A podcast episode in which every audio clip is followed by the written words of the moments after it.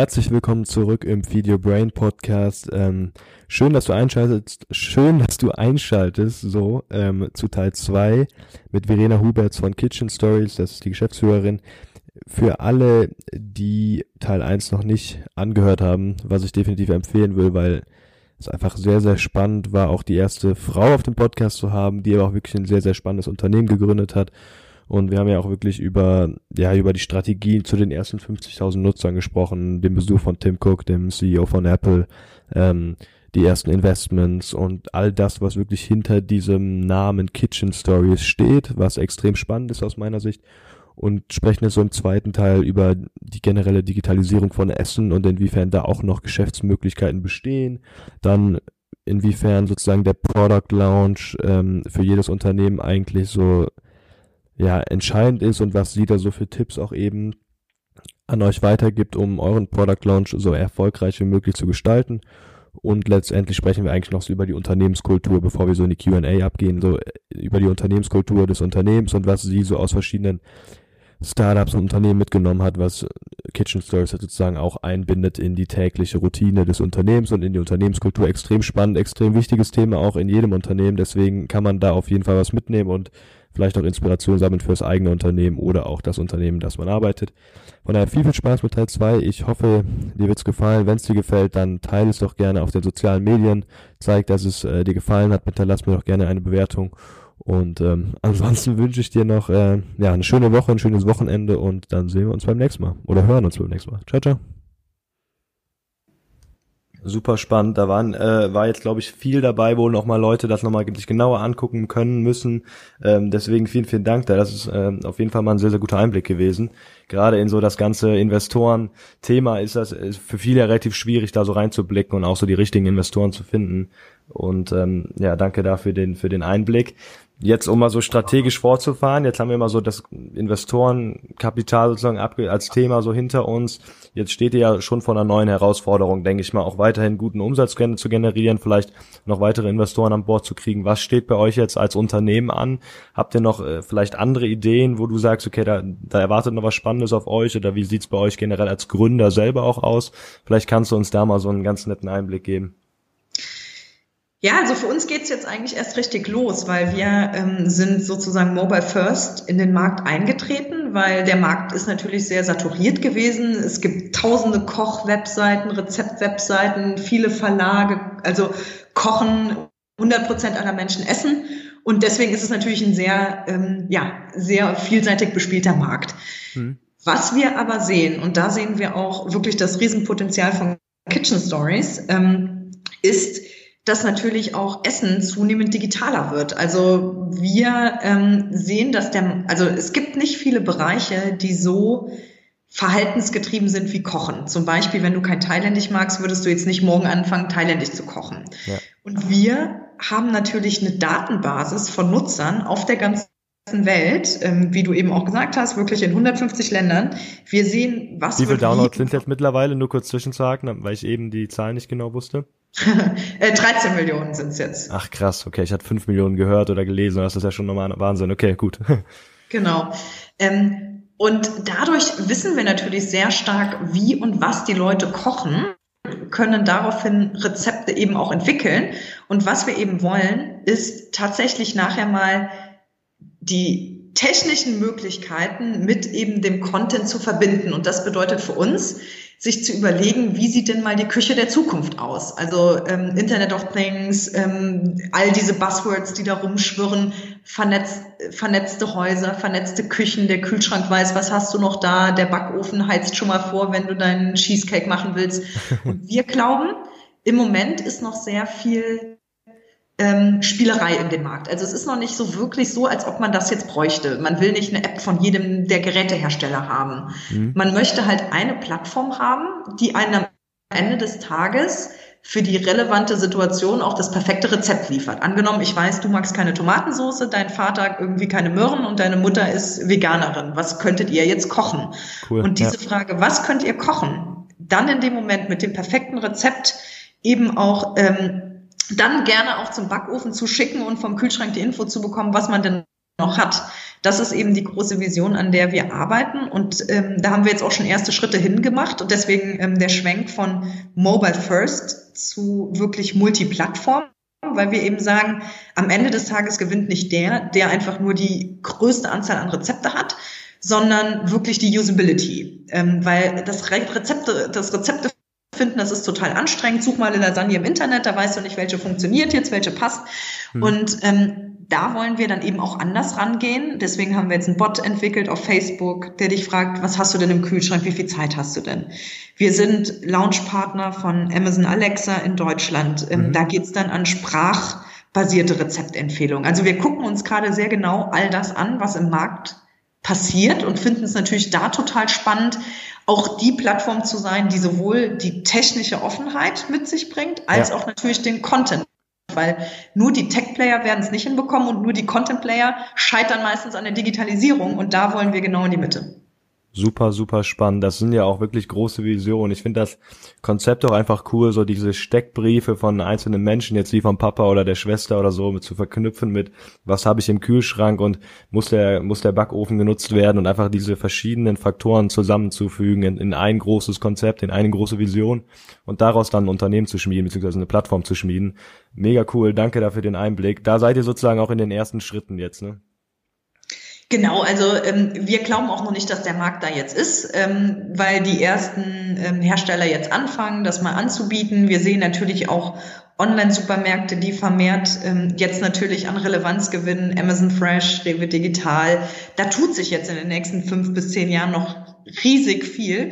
Und ähm, ich finde es auch ganz spannend, Florian Heinemann, ähm, Mitgründer von Project A, der hat mal gesagt, jeder, der behauptet zu wissen, wie eine Digitalstrategie in zehn Jahren aussieht, der lügt, weil vor zehn Jahren kam das iPhone, keiner hat geahnt, was das mit uns macht. Ja. Und das finde ich eigentlich spannend, weil man muss natürlich flexibel bleiben, man muss gucken, welche Trends, welche Produkte, welche ja, technischen Möglichkeiten werden auch entwickelt und wie können wir wir daraus das beste Produkt bauen. Deswegen kann ich dir leider auch noch gar nicht sagen, wie es aussehen wird.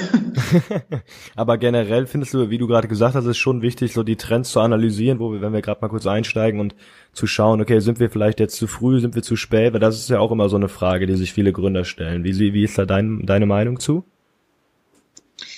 Sind wir zu früh, sind wir zu spät? Ähm, wir ist natürlich eine wichtige Frage. Ähm, ich glaube, es gibt selbst in Märkten, also Guck dir mal Tesla an. Jeder hätte doch gesagt, warum geht man noch mal in die Automobilindustrie, in BMW, in VW, all die großen Player, die sind da, die forschen da seit Jahren dran. Nee, es ist nie zu spät. Wenn du eine richtig gute Idee hast und eine richtig, wenn du weißt, wie du den Markt irgendwie durchschüttelt kriegst mit einfach dem besten Produkt, was auch Spaß macht, dann ist es nie zu spät. Und ähm, ich glaube, wir sind gerade in einem total spannenden Fokusmarkt, der noch komplett undigitalisiert ist. Also wenn du dir Fashion anguckst, wie das abgeht, ja. Zalando weiß direkt, welches T-Shirt die Leute kaufen und produziert es selbst.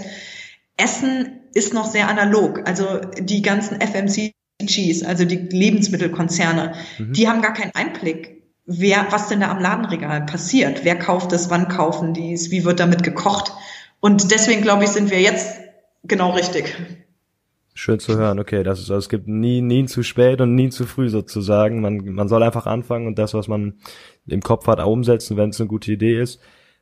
Was ich aber jetzt bei euch noch ganz spannend finde, hier auch den schönen Gruß an Isa, die uns ja connected hat. Ähm, Thema Unternehmenskultur. Sie hat ja bei euch viele, also viele Monate, glaube ich, gearbeitet und war immer begeistert von eurer, von eurem Konzept und eurer Kultur, was so hinter dem Unternehmen steht ihr seid da, glaube ich, auch einfach ein Vorzeigeunternehmen in der Hinsicht, was ich jetzt so mitbekommen habe. Vielleicht kannst du uns mal so einen Einblick geben, was hilft euch denn auch gerade als Gründer, so diese Unternehmenskultur beizubehalten, sogar zu fördern? Wie verbindet ihr gutes Unternehmertum mit einem, mit einem schönen Zusammenarbeiten der verschiedenen Menschen? Was hilft euch da? Vielleicht kannst du uns da mal so einen Einblick geben. Ja, also ich glaube, da ist wirklich viel Gut-Feeling. Also witzigerweise unterschätzt man auch immer die Fächer sehr stark an der Uni, wo es um ja, Mitarbeiterführung, Organisationsstruktur und Co. geht. Aber das sind genau jetzt die Dinge, die man, ja, die, die man braucht. Und ähm, ich glaube, man kann sie halt auch nicht so im Lehrbuch lernen, sondern man ähm, lernt es dann sehr schnell auch ähm, mit zunehmender Verantwortung, mit zunehmenden Mitarbeitern, die eben dazukommen. Und uns hat es äh, da auch ganz gut geholfen, ähm, dass wir am Anfang ähm, Also wir saßen da nicht immer in der heimischen WG-Küche und haben gearbeitet, sondern nach ein paar Monaten ähm, saßen wir auch noch mal bei befreundeten Startups mit dabei, zum Beispiel bei Roman Kirch von Lesara mhm. und ähm, haben da dann auch ganz viel mitgenommen. Wie machen die das denn? Haben die jetzt ihr Daily Stand-up? Haben die einen Jour fix? Wie werden da auch ähm, Themen visualisiert? Gibt es da Ziele, KPIs, die an der Wand hängen? Und da ist, glaube ich, auch wieder das Thema Praktikum ganz, ganz wichtig. Man weiß ja immer, was hat mir gut gefallen, was hat mir nicht so gut gefallen, ja. wann hatte ich wirklich mal einen tollen Chef, was hat der gemacht? Und, und da nehmen wir uns natürlich auch ähm, mit rein in die Pflicht. Wir wollen auch weiter lernen und wachsen. Und es ist, also wir waren nie Arbeitnehmer und wurden direkt Arbeitgeber und deswegen lernt man alles aus beiden Rollen, ähm, von Feedbackgespräch bis äh, Kündigung. Also es sind ja auch die Themen, die dann eben auch mal aufkommen. Und ähm, wir haben zum Beispiel auch einen ähm, Leadership-Workshop gemacht. Also wir haben uns wirklich ähm, jemanden gebucht und mit unserem Kernstrategieteam, ähm, also die Abteilungsleiter, wenn man das jetzt mal im Konzerndeutsch so nennen würde, ähm, haben dann mit denen äh, an der Stelle dann auch so einen Workshop gemacht, weil die eine hat zum Beispiel als Praktikantin bei uns angefangen und wurde dann Abteilungsleiterin von mehreren Mitarbeitern. Und ja, da ähm, gehen wir sehr spielerisch ran wollen dann eben mit den Mitarbeitern da auch lernen und ähm, pflegen hier eine sehr offene äh, und ehrliche Feedback-Kultur. Also wir arbeiten da viel mit agilen Methoden, mit Retrospektiven, so dass sich auch gar nicht alles so lange aufstauen kann. Also es gibt hier nicht dieses Thema, man hat ein Jahresgespräch und alles dazwischen ist dann egal, sondern wir wollen da sehr transparent sein mhm. und natürlich auch stetiges Feedback von den Mitarbeitern einholen. Ganz praktisch, wie macht ihr das? Also habt ihr zum Beispiel jede Woche irgendwie so ein, so ein Mittagessen, wo alle nochmal zusammenkommen und sich austauschen? Oder was sind so praktische Tipps, die du weitergibst, wo du merkst, okay, das ist ein, da haben wir eine große Resonanz in unseren Teams, das scheint gut zu funktionieren, das scheinen die Leute gut anzunehmen. Was sind so praktische Dinge, die ihr sozusagen umsetzt? Ja, wir haben so ein paar Metriken, ähm, die auf jeden Fall auch für den Teamzusammenhalt ähm, super funktionieren. Zum Beispiel haben wir äh, das Lucky Lunch eingeführt. Da werden jede Woche, wir haben montags immer den Joe Fix, so starten wir in die Woche um 9.30 Uhr ähm, und stehen da alle wirklich einmal im Kreis und erzählen, was geht denn in der Woche, was steht an, woran arbeiten die einzelnen Teams. Mhm. Und der Joe Fix endet immer mit dem Lucky Lunch. Da werden dann zwei Mitarbeiter gezogen. Ähm, die jetzt auch aus unterschiedlichen Abteilungen kommen und die dürfen dann auf Firmenkosten äh, mittwochs werden die auf ähm, ein Lunch eingeladen, weil es wirklich tolle Synergien gibt, wenn sich mal der Entwickler unterhält mit einer Redakteurin und da auch wirklich ähm, viel Tolles bei entsteht. Cool, wir haben ja. dann einmal im Monat ähm, haben wir ein Teamlunch, wo wir wirklich alle zusammen essen gehen. Dann haben wir einmal im Monat auch eine sogenannte Teach and Tell Session, ähm, da erzählt immer ein Mitarbeiter was aus seinem Alltag. Also es kann sein, dass mal ein Entwickler erzählt, wie verläuft denn mein Tag als Programmierer. Es kann sein, dass mal die Foodfotografin erzählt, wie geht eigentlich Foodfotografie und Photoshop, mhm. so dass wir immer dieses Verständnis für das, was der andere dann macht, fördern wollen. Und ähm, ja, Team-Events gibt es natürlich auch, ähm, die dann nicht jeden Monat, sondern eher äh, so quartalsweise. Und so versuchen wir stetig durch dieses spezielleren ähm, Elemente da natürlich auch Teamkultur und Wissensweitergabe zu fördern. Und dann, und das ist, glaube ich, auch noch mal wichtig, ähm, arbeiten wir mit den OKRs. Das ist dieses Zielmanage, also Zielsetzungssystem von Google, mhm. Objective and Key Results. Und die sehen auch vor, dass sie transparent ausgehangen werden, dass jeder, jede Abteilung auf die Unternehmensziele hinarbeitet. Das wird äh, transparent präsentiert. Das wird dann auch nochmal rückwirkend analysiert. Es gibt dann Strategiepräsentationen, so dass man da wirklich auch die Leute zu den großen Themen ähm, abholt und Mittlerweile sind wir tatsächlich auch in so einem Status, wo wir unsere Jahre immer mit, also jedes Jahr startet mit einem Strategie-Workshop, ähm, wo wir dann wirklich auch drei Tage außerhalb von Berlin mit dem Kernteam auch die Pläne schmieden. Also wie sieht die Produkt-Roadmap aus? Ähm, was müssen wir entwickeln? Welche Ziele setzen wir uns auch? Auf welchen Kanälen? Wo wollen wir uns darauf fokussieren? Weil eins, und das ist, glaube ich, das Spannende ähm, nach wie vor, es gibt immer viel mehr Themen, die man machen wollen würde als die, die man machen kann. Ja. Und man hat nur als Startup die Chance, gegen die großen Dampfer sozusagen zu gewinnen. Und das ist, wenn man fokussiert und mit Schnelligkeit an die Themen rangeht und ähm, da natürlich sich auch äh, ja immer wieder dran erinnert, hey, wir machen lieber eine Sache richtig als fünf Sachen halb. Speed always wins. Das äh, scheint ja auch so, so das habe ich jetzt schon öfter gehört hier in den Interviews auch und äh, das scheint scheinst du ja dann auch zu bestätigen und ähm, ja, danke dafür den Einblick. Unternehmenskultur finde ich ist ein immer wichtigeres Thema, um auch junge Leute jetzt so in meinem Alter und älter einfach dafür zu begeistern, bei Unternehmen zu arbeiten. Und ich könnte mir vorstellen, das, was du gerade erzählt hast, dass dann noch ein paar Bewerbungen einfliegen werden. ähm, Jetzt habe ich jetzt ähm, kurz mal ein Interview von dir gesehen, so bevor wir jetzt so in diese Questions and Answers noch übergehen, die ja ganz schnell schnell sind. Wie ist denn so deine Meinung generell für die ja für die Zukunft des Unternehmertums? Also gerade wo wir jetzt so einen Hype in Deutschland haben, wo wird Unternehmertum in fünf bis zehn Jahren stehen? Du hast einen ganz guten Überblick. Ähm, wie ist da deine Meinung? Also ich glaube, es geht weiter. Ähm, ich finde es schön, dass jetzt mehr Fokus auf Unternehmertum da ist. Ich würde mir teilweise auch wünschen, ähm, dass man, das macht ja Christian Lindner sehr schön, nochmal sagt, hey, ich habe was gegründet und es hat nicht geklappt, weil das ist halt die Realität. Also mhm. zehn Prozent aller Startups schaffen es dann vielleicht mal.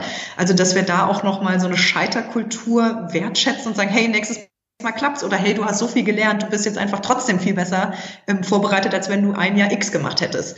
Und ähm, ich glaube, das hat dann auch wieder sehr viel mit Rollenmodellen zu tun, weil wenn wir mehr Gründer haben, die auch, klar, wir brauchen noch mal große Erfolgsgeschichten sicherlich, mhm. wir brauchen noch mal ein paar Unicorns, also diese Milliarden ähm, notierten ähm, Unternehmen, damit wir auch als Standort Deutschland noch mal ein bisschen an Relevanz gewinnen.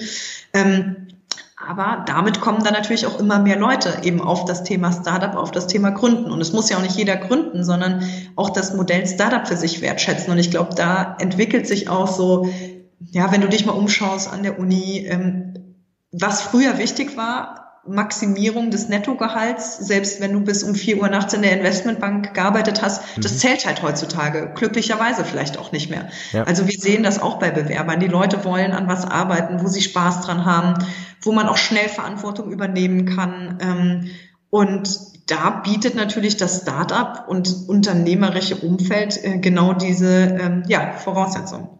Und da können wahrscheinlich die ganz großen Konzerne und Mittelständler auch was von den kleinen, jungen und äh, engagierten Startups lernen. Ich glaube, das ist auch so das, was ja jetzt immer mehr gefördert wird, dieser Austausch auch der ganz großen Big Player und den kleinen Startups, die sozusagen gerade ihren Weg nach oben machen. Ähm, hast du ja auch schon erwähnt mit Bertelsmann etc wenn wir jetzt schon so in die Brain Feeder gehen, das sind so diese Question and Answers passend zum Video Brain Podcast, hast du zwei Fragen zum Einstieg direkt, Lieblingsbuch und Lieblingsrezept, vielleicht kann oder Lieblings Lieblingsgericht, ähm, Gericht, das wollte ich sagen. Ähm, was sind so die zwei, die du da nennen würdest? Lieblingsbuch, oh, das ist ähm, das ist schwierig, ehrlich gesagt. Ähm, Lieblingsfilm könnte ich dir eher gerade spontan mit aushelfen, weil Auf bei Büchern ich habe ja jetzt gerade zwei Wochen auf Kuba, habe ich vier Bücher gelesen und ähm, da war es, äh, ja, war vieles Gutes mit dabei. Nee, ähm, Lieblingsfilm ähm, ist tatsächlich Eiskalte Engel, sowas, was man immer super gut gucken kann, hat ja auch was mit Strategie und Drama, gibt's auch als Buch sozusagen zu tun, ähm, was, was man wirklich immer gut gucken kann und super Soundtrack, deswegen ähm, einer meiner absoluten Lieblingsfilme. Lieblingsgericht, ähm, in der Tat ein Kitchen Stories äh, Salat. Ähm, und zwar ist das der Hähnchen Couscous Rucola Salat, weil der ist super easy, gelingt jedes Mal und er sieht total ähm, fancy aus und du kannst ihn super mit zur Arbeit nehmen und das Dressing nochmal separat drüber geben und es wird dann auch nicht klebrig und nicht pappig. Und an der Stelle äh, kann man es wirklich ähm, immer sehr gekonnt dann eben auftischen, aber natürlich mag ich auch unseren Manhattan Cheesecake und auch mal gerne äh, unsere Meatballs, also es muss nicht immer gesund sein, aber so im Alltag ähm, ist der schon wirklich sehr zu empfehlen. Sehr cool. Ich pack die äh, alles sowieso in die Show Notes, aber speziell eure Rezepte, ähm, wo speziell wo du auch Hähnchen Couscous, Rucola Salat sagtest, der ja einfach sein soll, ähm, ist ja glaube ich für viele auch immer ganz relevant, dass es schnell und einfach irgendwie geht. Deswegen packe ich alle packe ich alle in die Show Notes, kann kann jeder da mal nachmachen und dir vielleicht oder euch auf der Facebook Seite mal Feedback geben, wie es dann war. Gerne. Man kann jetzt auch ein Bild hochladen bei Kitchen Stories, wenn man es nachgemacht hat, äh, gerne auch das. Und man kann sogar einen Kommentar lassen, habe ich gesehen, ne? Mal unter bei der App in den Rezepten, unter den Rezepten. Genau, genau. Unser erstes ähm, UCG-Feature, also ähm, User Generated, äh, Generated Content, also die Leute dürfen sich jetzt unterhalten, austauschen und das ist ja genau das, was wir so spannend finden, gerade international, ähm, dass auch der Italiener mal auf das, äh, auf die Frage des Deutschen antworten kann. Ja, das also das äh, große Resonanz ja auch bei mir wieder, weil ich habe das jetzt auch gesehen, dass allein schon, dass du siehst, okay, der und der hatte, hat das Rezept schon gemacht und gibt das und das Feedback in einem Satz sozusagen komprimiert, hilft einem so schnell zu wissen, okay, mache ich das Rezept jetzt oder gucke ich mir doch lieber ein anderes an. Ähm, deswegen an der Stelle, glaube ich, ein großes Lob auch von mir. Das finde ich ist ein super Feature, was ihr da eingebaut habt. Ähm, ganz genau. Jetzt zweite Frage wäre so, was hast du letztes Jahr gemacht persönlich, was du dieses Jahr auf jeden Fall anders machen willst, auch gerade wenn wir jetzt so in das neue Jahr reinschauen? Letztes Jahr. Ähm, also ich glaube, im Startup wird man unheimlich schnell, unheimlich, ähm, lernt man unheimlich schnell viel dazu. Und dieses Jahr sind wir tatsächlich das erste Mal nicht nur mit einem Strategie-Workshop auf unserer Ebene gestartet, sondern auch für die jeweiligen Teams. Und das hat wirklich so viel gebracht, die auch mal ihren Jahresplan, also ihre Strategie, ihre Ideen, ihre Personas da nochmal zu schärfen, glatt zu ziehen und ähm, ja, einfach auch mehr zu delegieren, ähm, auch Freiräume noch mal größer auszuweiten, Raum zu schaffen, weil das Daily Business, das läuft halt immer mit und man denkt immer, man nimmt sich dann die Zeit, um auch mal an was konzeptionellen, äh, größeren zu arbeiten, aber du musst einfach auch mal zwei Tage raus. Und das haben wir dieses Jahr erstmalig ermöglicht und das war ganz toll und hätte ich gerne schon letztes Jahr gemacht. Sehr, sehr spannend. Gibt, macht ihr das mit einer Agentur zusammen oder macht ihr einfach selber, organisiert ihr das komplett selber alleine auf eigene Faust? Nee, das machen wir selbst. Also wir, ähm, in dem Falle ähm, gibt es natürlich gewisse Moderationselemente von dem Abteilungsleiter, von einem von uns Gründerinnen und ansonsten ähm, lernen wir da auch sehr viel tatsächlich untereinander. Zum Beispiel unser CTO, der ähm, hat jahrelange Scrum-Erfahrung, hatte auch total viele Moderations- und Brainstorming- und Entwicklungstechniken uns dann wiederum beigebracht und so geben wir das dann auch immer in den Teams weiter. Sehr schön. Planung des Kalenders. Äh, du hast gerade schon Scrum ein bisschen erwähnt, gehört ja auch mehr oder weniger dazu. Was nutzt du persönlich vielleicht äh, so für deine Planung des Kalenders, aber auch was nutzt ihr als unter, im Unternehmen für Tools, die du weitergeben würdest, die gut sind? Ja, also ganz klassisch Slack auf jeden Fall, ähm, nicht mehr wegzudenken. Da läuft auch mittlerweile alles zusammen, ähm, weil man ja auch viele Integrationen hat. Also Slack, wer es nicht kennt, ist ja ein Skype mit ähm, toller Funktionalität gerade für Unternehmen mhm. und da lässt sich sehr viel auch integrieren. Ähm, wir, also ich privat oder ich auch für Kitchen Stories nutze natürlich äh, Google Calendar, ähm, um alles hier auch immer auf den Blick zu haben, aber dann ähm, Asana, ähm, teamübergreifend für das Thema Task- und Projektmanagement. Also ist ganz cool, du kannst jemandem eine Aufgabe geben, kannst direkt Dateien hochladen, kannst eine Deadline hinterpacken, derjenige kann auch eine Frage reinschreiben, du siehst, wenn er es gemacht hat, kannst es überprüfen. Also hilft dann sehr stark, um auch eben all das im Blick zu behalten. Und dann nutzen wir ähm, natürlich für die verschiedenen Departments nochmal individuelle Tools. Und bei mir liegt ja das Thema Vertrieb, also Akquise und Betreuung von Kooperationspartnern und deswegen ähm, Pipedrive als sehr ähm, spannende und ähm, ja tolle Alternative zu Salesforce, was ja äh, nochmal ein bisschen größeres Paket ist, aber das ist wirklich sehr online basiert und ähm, toll zu nutzen. Spannend und also sehr auch sehr abteilungsabhängig dann auch was wo genutzt genau. wird. Was Klar. war das dritte, was du genannt hattest für die Tasks und mit den Deadlines und so? Das habe ich nicht verstanden. Ähm, Asana oder Asana. Pipedrive? Asana, genau. Asana mit S oder was? Genau, A-S-A-N-A. Okay, super. Packe ich die auch in die Show Notes. Ähm, Asana kenne ich ja mich noch nicht. Ich äh, habe mit Jira mal gearbeitet, kennst du vielleicht auch. Genau. Ähm, kann ich auch nur empfehlen, aber Asana ist da vielleicht auch eine ganz nette Alternative. Genau. Jira ist noch mal ein bisschen ähm, technischer, also gerade für Entwickler, die nutzen das sehr gerne. Asana ist tatsächlich für jedermann. Ähm, mhm. und dann gibt's auch noch Trello, das ist ein bisschen visueller, da kann man ja noch mal ganze Bilder dranhängen. Ähm, das nutzt dann auch unser Design-Team ab und zu für ah, gewisse Projekte. Genau. Okay, danke dafür die für die äh, für die ganzen Apps und äh, Tools. ähm, Thema Routine, das ist auch mehr so persönlich. Was hilft dir so in dem ganzen Alltagsstress? Sozusagen runterzukommen? Hast du gewisse Routinen, die dir dabei helfen, so einfach so bodenständig und einfach Gas zu geben an dem, was ihr macht? Und also vielleicht kannst du uns da mal persönlich was zu sagen?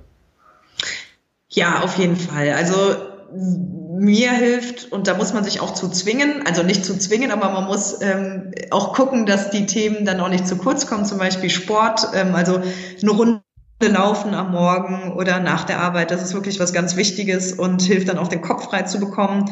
Am Wochenende nicht zu arbeiten ist auch was, was wir dann nach der anfänglichen Zeit sein lassen haben, weil wir eben daran glauben, dass im Normalfall es nicht hilft, wenn man die Wochenenden durcharbeitet. Du bist irgendwann halt nur noch am Arbeiten und dann auch nicht mehr produktiv an einem Montag. Ja. Und ansonsten ähm, hilft es uns natürlich auch auf Gründerebene, dass wir aus der Freundschaft heraus gegründet haben und man da natürlich auch einen Sparing-Partner an seiner Seite hat, ähm, der, ja, der total, also mit dem kann man ja dann wirklich auch alles besprechen und ähm, man äh, gibt sich wertvolle Ratschläge, baut sich gegenseitig auf, wenn der eine gerade vielleicht, äh, ja, an ähm, Kunden Nein bekommen hat. Und das ist ja auch so im Startup. Du bekommst ja immer noch mehr Neins als Ja's. Und da ist es ganz wichtig, wirklich auch jemanden zu haben, mit dem man sich da austauschen kann. Und natürlich auch der Freundeskreis, wobei man auch sagen muss, man will ja auch nicht am Wochenende oder dann auch immer privat immer die ähm, Unternehmensthemen besprechen. Von daher ist es da auch ganz sinnvoll, ab und zu mal abzuschalten und auch, auch was mit Leuten zu machen, die vielleicht nicht in der Startup-Szene verankert sind. Verstehe. Ja, also auch so verschiedene Inspirationen auch zu bekommen. Ähm, ja, absolut.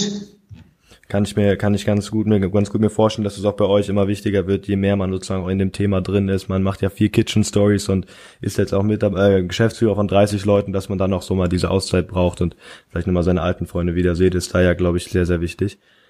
Absolut, ähm, ja.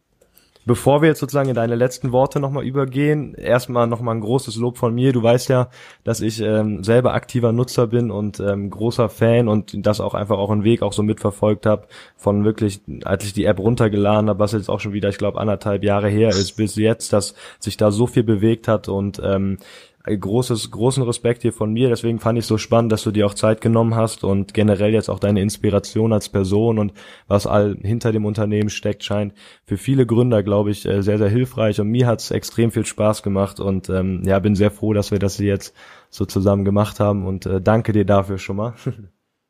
Ja, danke dir. Ich finde es ganz toll, ähm, Projekte auch zu unterstützen, wo man merkt, dass da Leute dahinter stecken mit Drive, mit Ambition und ja, freue mich, wenn der eine oder andere äh, hier was mitgenommen hat und natürlich auch, äh, wenn der eine oder andere mal was nachkocht.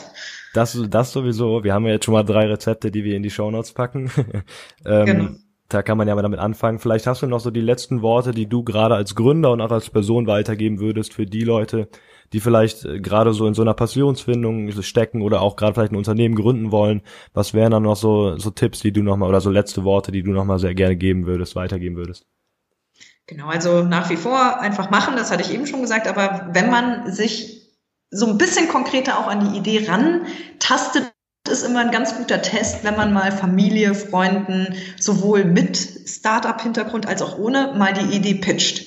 Und wenn man das Gefühl hat, in drei bis fünf Sätzen kriegt man nicht erklärt, was man eigentlich vorhat, hat man meistens schon ein Problem, weil am Anfang muss es wirklich eine klare Idee sein, die man auch erklären kann. Das ist dann wieder Thema Elevator Pitch. Ähm, natürlich geht's da noch mal einen Ticken länger als drei bis fünf Sätze, aber das ist auch wirklich ganz, ganz wichtig, am Anfang auf den Punkt zu kommen und die Idee wirklich erstmal gegenzuchecken bei jemandem, der noch nicht so tief drin steckt wie man selbst.